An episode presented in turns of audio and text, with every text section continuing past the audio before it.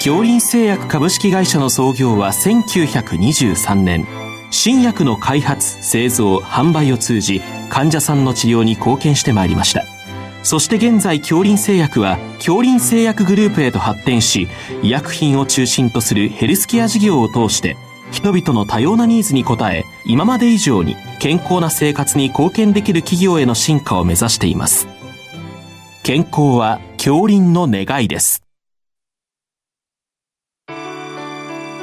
臨床医の皆様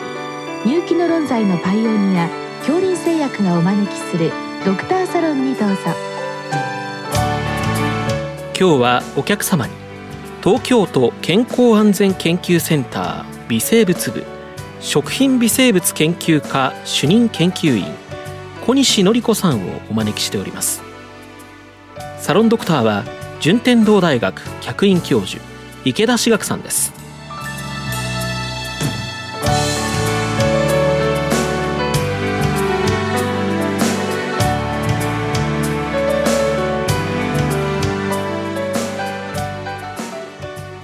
小西先生あの今日はですね食品を扱う事業所で検便を行ったと。それでサルモネラ菌陽性で医療機関を受診する方がいますというお話なんですけどこの、まあ、今は検便なんですけどね以前はなんかあの手でですねこう握らして検査とかしていたんですけど今はこういう検便はあの義務付けられてるんでしょうか？今あの検便ですけども大規模な給食施設ですとか調理施設例えば病院の給食施設ですとかですねそういうところにあの働いている人たちに対してはあの義務付けがされています。まあ、あの月に一度以上ですね検便を受けさせることということで、えー、決められています。事業の大きさとかに関係するんですか？そうですね。まあ大体あの大きなところを対象にしているんですけどもあとはその事業主さんの意識の問題っていうところもあるかと思います。やはりあの食品を提供しているということで調理従事者の意識を高めるということでもこういう検便をやることによって意識が高まりますので、まあ、そういうのをやっているというところになりますね。で先生の書かれた論文等であのサルモネラ菌ではなくてサルモネラ属菌っていうふうになってますがこれはどう違うんでしょうか？えーと、サルモネラという菌はあの何種類か属に分かれているんですね。2種類ですけども。でそれを一括して言うとサルモネラ属菌というような言い方があの一般的になります、ちょっとサルモネラ菌ではなくてやっぱり属菌という言い方になります。であのやはり問題となるのはあのサルモネラというので食中毒、まあ、菌菌の代表だと思うんですけどもどんな種類があるんでしょうか？まずサルモネラにはですね熱性疾患であるチフス症を起こすチフス性サルモネラとそれから下痢腹痛などの胃腸炎症状を引き起こす非チフス性サルモネラに分かれます。でチフス症を引き起こすのはチフス菌やパラチフス A 菌。でそれ以外は胃腸炎を起こすサルモネラとなります。じゃあそれぞれの特徴を簡単にご説明いただけますか？はい、えまずチフス性のサルモネラですけども、えこれはチフス菌やパラチフス A 菌で起こるんですですが非常に少量の菌例えば10個から100個程度で感染が成立します。で宿主特異性があり人が固有宿主になります。つまり、え、動物や家畜からは検出されないということになります。それから感染症法では三類感染症に分類されており、まあ、診断した医師は直ちに保健所へ届け出ることとなっておりますえ食品取扱従事者から検出された場合これは症状がある人ない人にかかわらずですけども、え食品に直接接触する業務に携わることが禁止されています。なるほど、まあ、これっていうのがなんかちょっと重いって感じですね。それで非チフス性サルモネラっていうのはどんなものなんでしょうか？はい、えー、非チフス性サルモネラですけども、えー、主にこれは食中毒の原因となるサルモネラです。えー、人畜共通感染症で、まあ、家畜、それから鳥類、爬虫類、両生類などからまあ幅広く検出される菌になります。え感染が成立するためにはかなり比較的多くの菌量が必要でだいたい10万個以上というふうに言われています。ですから先ほどのチフス菌なんかとはそこが異なるところになります。まあ、しかし実際には、えもう少し、少ない菌量で発症したという事例もあります。でサルモネラに汚染された食品を経口摂取で取りまして、えー、大体12時間から36時間後に、まあ、下痢腹痛発熱発熱比較的高い熱ですね39度から40度ぐらいこのような症状が認められます。でこれも見つかったら届け出する必要があるんですか、えー、非チフス性サルモネラの場合は特に届け出の義務というのがありません。ですので病院で検出されてもそれが数としては上がってきていないというのが現状になっています。じゃあ数として上がっているのはチフス性サルモネラっていうことなんでしょうか？そうですね。あの三類感染症に定められている菌が全数報告として上がってきているということになりますなるほど。で近年のサルモネラによる食中毒発生状況は分かってるんでしょうか？はい、サルモネラは以前非常に多くの食中毒を発生していました特に1990年代はもう食中毒といえばサルモネラというぐらいあの非常に多かったんですけどもさまざ、まな対策を取った結果近年非常に少なくなってきております。えー、その最盛期ですと、まあ、全国で350件ぐらい、えーと、患者数で1万6000人ぐらいの患者さんがいたんですけども現在は全国で20から30例ぐらい、まあ、大体患者さんとしては800名ぐらいが発症しているという状況になっております。以前大きな数ですよね。はい、であの先ほどの質問にもありましたけどこの食品取扱者の健康管理として保菌者検査検便が行われているんですけどその目的とか根拠っていうのはどういうものなんでしょうか？はい。目的ですけどもまず食品取扱従事者の健康状態を把握することです。それからもう一つは、えー、保菌者が食品を取り扱った場合その保菌者が食材や料理を菌で汚染させてしまうことがあります。でその汚染させた食品を欠食することでサルモネラの中毒になると、まあ、そういうのを防ぐために行っております、うん、でまあ菌がいてもまああまり症状がないということなんですけどもサルモネラのの保険者っていうのは何かどんな人がなるとか傾向はあるんでしょうか？えー、これはあのなかなかあの要因というのは分かっていないところもありますけどもさまざ、まな作用によってこういう保菌状態になるというふうに言われています。例えば感染菌量それから感染したサルモネラの血清型ですとかあと生体人側の問題ですね。人の生体防御機構の状態。つまりその免疫が低下している人なんかはやっぱり感染しやすく、まあ、補菌もしやすいというふうに言われています。それから主にチフス菌ですけども腎臓ですとか胆道系の疾患がある方っていうのは補菌しやすいというふうに言われております。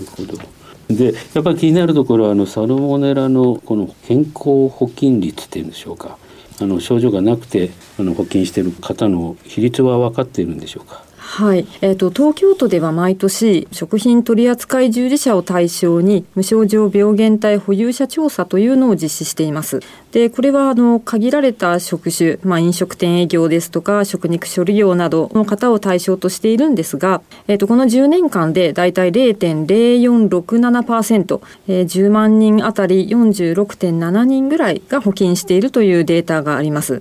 ちなみに O157 ですけどもこれが0.007%で10万人に7人ぐらいということですのでそれに比較すると、まあ、多くの人が保菌しているという現状があるかと思います。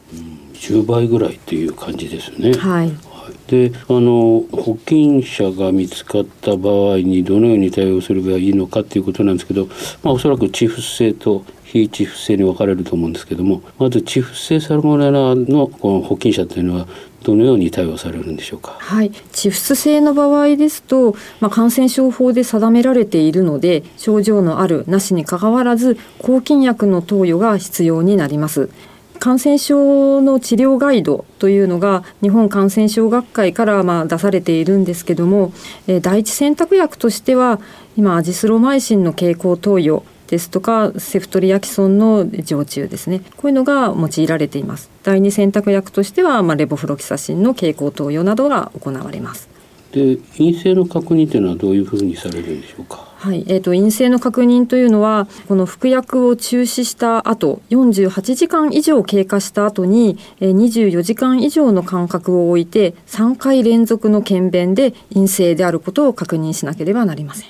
かなり厳密ですね。そうですね。で次にですねあの非チフス性サルモネラこれもやはり治療対象になるんでしょうか？はい、あの一般的に非チフス性サルモネラというのは治療はあまり行わないというのがまあ基本方針だと思います、えー、症状の軽い場合などはですね乳酸菌製剤や成長剤などの投与まあ、保液などの対症療法を行うということとされています。まあ、しかしあの調理従事者から病原菌が検出された場合ですねこれはあのやはり除菌する必要があるんではないかなと思います。以前はですね病原菌が検出されたら必ず医師の診断を受けさせることということが食品衛生法で決められていました。しかし近年ちょっとその食品衛生法の改正が行われましてもう少しあの緩いものとなっています。すなわち、えーと、下痢腹痛発熱などの症状がある場合は症状の詳細な把握に努め医師による診察が必要であるかを判断することというふうになりまして、えー、必ず受けさせることということよりは少しあの緩くなったと思います。ただそれでじゃあ治療しなくていいのかというのではなくやはり食品を取り扱うものに対してはある程度受診して抗菌薬の投与して除菌を確認ということが必要であるんじゃないかなと思っています。この判断することっていうのなかなか事業主がやるっていうのは難しいですよね。そう具体的には産業医とかでしょうか？そうですね、まあ、事業主の方が産業医の方と相談しながら、まあ、どういう方向でいくかということを決めていくということになるかなと思います。でまあ医師に相談してそれでまあじゃああの除菌しようということなんですけどどのような除菌をされるんですか？はい、えーと、この場合は第一選択薬としてレボフロキサシンの経口投与それから第二選択薬としてアジスロマイシンの投与というのが行われます。いずれも投与期間は3日から7日程度ということで、まあ、必要以上に長くはしないといったことが必要かなと思います。この場合は陰性の確認はしなくてよろしいんでしょうか？えっと非チフス性サルモネラの場合は特にその陰性確認ということを義務付けられてはいませんけども、まあ必要に応じては行った方が良いかと思います。なるほど。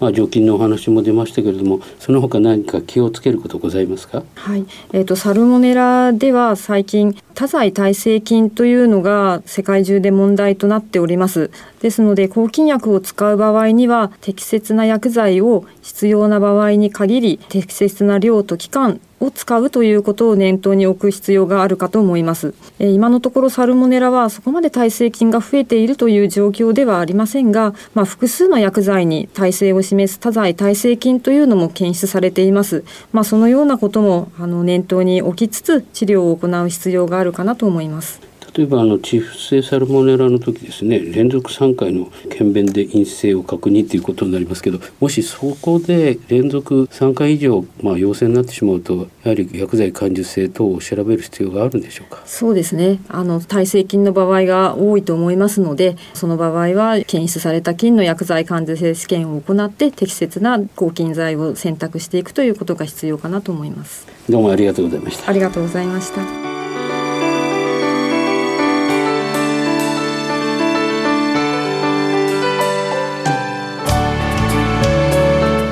のお客様は